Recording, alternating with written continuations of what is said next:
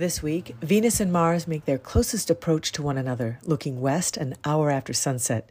But while Venus is brilliant as evening star, Mars is faint and even kind of hard to spot at first. What's going on there?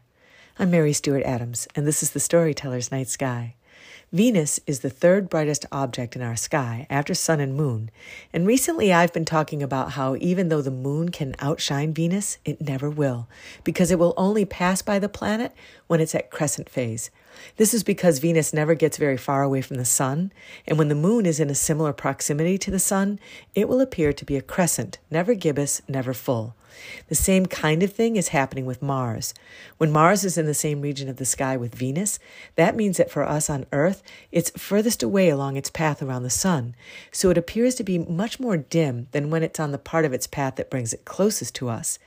This phenomena, that Mars dims when Venus is near, has inspired some amazing mythology and even cultural psychology over the ages, as in the idea that love conquers war. Taking this image a step further, what's happening in the current encounter between these planets is that Mars is fading from view while Venus is readying to turn retrograde, which is a bit like Eurydice falling back into the underworld when Orpheus turns too soon to see if she's behind him.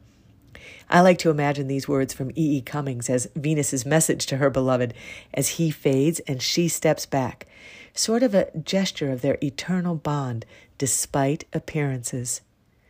Trust your heart if the seas catch fire, and live by love, though the stars walk backward. From Harbor Springs, I'm Mary Stewart Adams.